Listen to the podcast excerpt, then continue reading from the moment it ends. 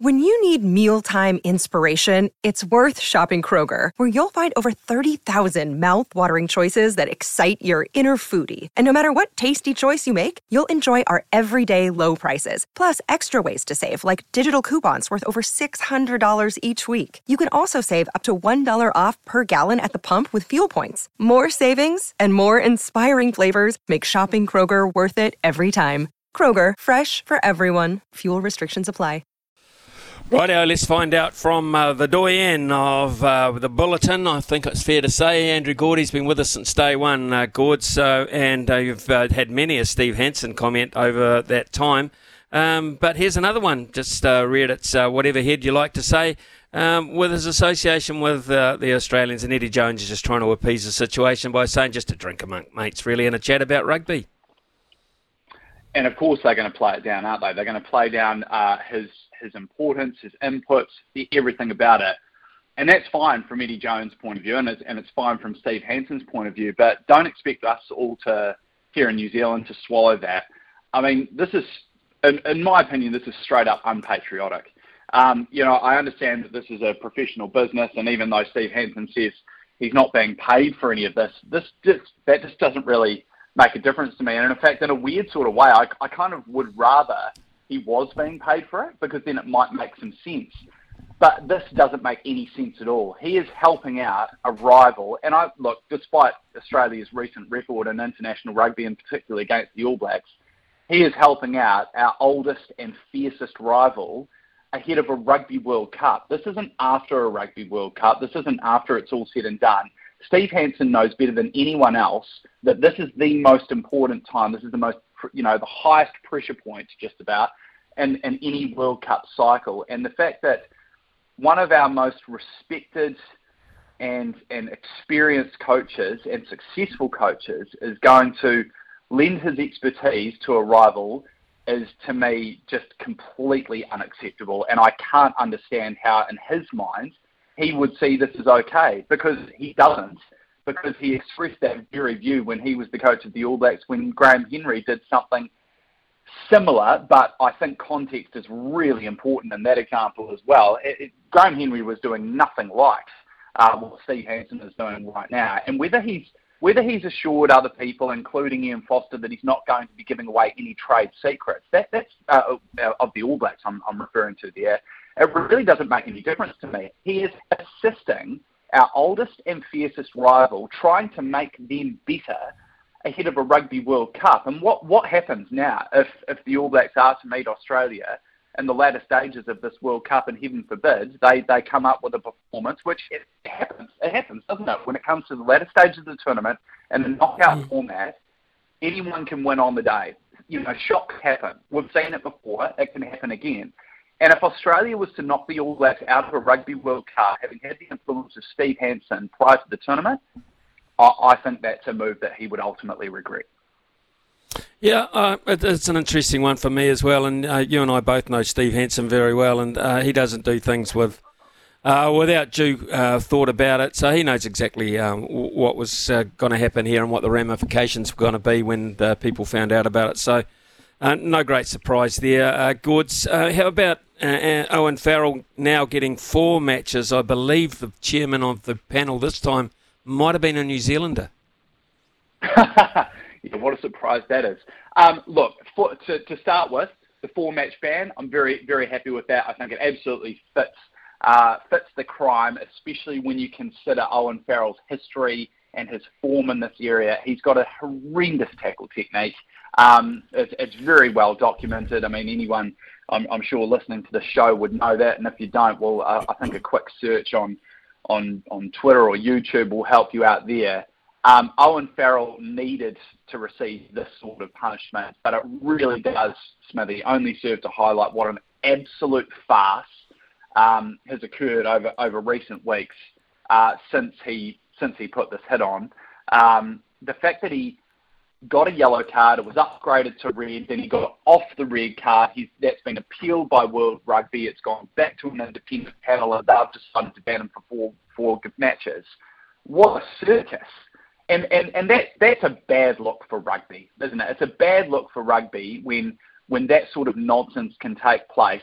with one of the most high-profile players in the game at a pivotal point in the rugby calendar. We are, we are, you know, like I say, on the eve of a Rugby World Cup, and and now obviously this has a major impact on particularly the start of England's Rugby World Cup campaign. But I think we could have cut out the nonsense where that red card was overturned for for starters, and I think that perhaps the people who were assembled to to form that panel. Um, perhaps you know that that might want to be reconsidered uh, in the future whether they take part in such a process because as I say, it's just a dreadful look. Um, and I think rugby can do without those sorts of inconsistencies. And, and, I think you do really need to look at it through the eyes of the fan here as well. Like, I think whether you're English, a Kiwi, Australian, whatever, I think anyone could see that, especially with, with what the moves that are going on in the game at the moment to try and eliminate, you know, shoulder to head contact.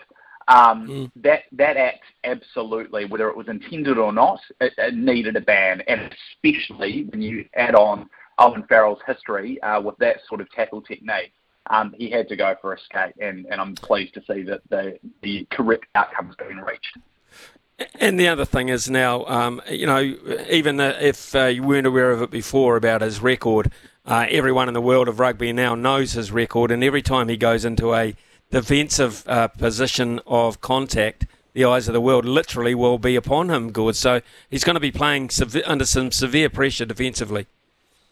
He is, and and you, can you imagine this from Steve Borthwick's point of view? I mean, he must he must have had an absolute guts full of this. Surely, I mean, Owen Farrell is an is a key player for him in many respects from a leadership point of view, but also he's playing, you know, arguably the most important position on the field for England. Um, and Steve Borthwick is probably going into every match wondering whether Owen Farrell's going to, you know, do what he has consistently done throughout his career and put himself in a position in a, in a dreadful position when it, when entering a tackle, um, and wondering whether he's not only going to lose um, his skipper for a couple of games at the start of the Rugby World Cup, but potentially at, at a pivotal point later in the tournament as well. And you know that's got to play on the mind of any leading coach throughout the world, doesn't it? Am I going to as much as I, obviously want this player to be in my team, I know how influential they are. What a risk that is to carry into to any game, and and you know you probably are getting to the point potentially with someone like Owen Farrell where you're looking around the other players in your squad and saying, does the risk that's associated with Owen Farrell playing in any match, and that's that's in the match that you're playing and subsequent matches that might follow if he if he if he cops a suspension, um, and wondering whether other players uh, might offer you perhaps not quite the same same skill set and, and same experience, but but carry less risk, I suppose, and that's probably something that Steve Borthwick's got got to carry into this World Cup tournament. The Black Caps are uh, on tour in England very shortly. Uh, T20 series of four, one day international series of four, uh, and a World Cup following that. And uh, this morning we uh, hear an announcement of two English uh, Englishmen who have had pretty good careers. Ian Bell, in particular, had a terrific career as a batsman for England. James Foster was a more than adequate uh, keeper batsman as well uh, out of Essex in England. And now they're going to join the ranks. Gords, how do you feel about these short-term coaches? I don't, I don't mind it, Smithy. I'm not, I'm not terribly bothered by it, and I suppose it does kind of follow on from, um, in a weird sort of way, from what we've just been talking about with Steve Hansen. Now, would, would people view uh, Ian Bell and James Foster helping out the Black Caps, um, you know, for, for a tour like this um, would they view it as unpatriotic? I'm not sure that you necessarily view it in the same way. Um, look, from the Black Caps point of view, I think it makes sense from a couple of points of view, right? Coaches, coaches, I think even more so than players. Um, the, the international touring schedule has, has arguably a bigger impact on coaches because they, they, they go on pretty much every tour, don't they? They, they never miss anything through through injury or anything like that. So I think there does need to be, and this is something that's been spoken. I'm not bringing up anything new here. This has been something that's been spoken about for the best part of a, a decade or more. But um, I think they do need to find a way to rotate coaches. The one thing I'd probably be concerned about, Smithy, is whether the messaging that therefore goes to the players um, becomes very inconsistent from tour to tour. And I just do wonder how how a player that might go, for example, on this tour the messaging they receive from one from one coach, how that might differ going into the next, and that won't matter for a player of, of you know Williamson's experience, for example, but for a player who might be coming into the squad for the very first time and are trying to establish them, establish themselves as an international player, how that might affect them if it doesn't go to plan for them. uh, and they perhaps miss selection on the next squad, or or they have a middling sort of performance on this tour, and then they go on the next one, and the, the old coach is back, and whether some of the technique and everything that's being taught um, or, or instructed um, is varying from coach to coach. So that's probably the main thing that I have a concern about the impact on the players. But from a coaching point of view specifically, um, I think this makes sense, and it's just really a modern solution to a modern cricketing problem. Yes or no, Gords? Matilda should have a statue outside Suncorp Stadium for their efforts in the World Cup.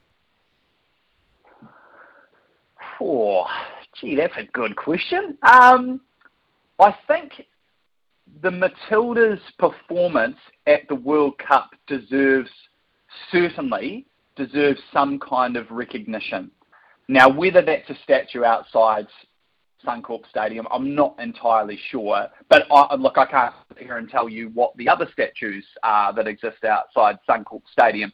But look, I do like the idea of it being suggested and debated, and the fact that it is, I think, says an awful lot about the impact that made and on women's sport in Australia. And the thing it is that I, I don't know what the statue would be necessarily, whether it's Sam Kerr or another player or whatever, but I reckon that would be pretty cool to see um, a, a player of her her standing in the game immortalised in bronze or whatever you might might choose to um, outside a sporting stadium in Australia. I think that would demonstrate just how far women's sport has come in, in, in that country in particular.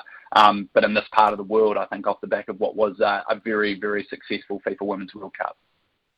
Andrew Gourdie, thank you very much, sir. Thank you very much for your uh, uh, involvement in the panel, uh, oh, sorry, in the panel, in the bulletin this morning.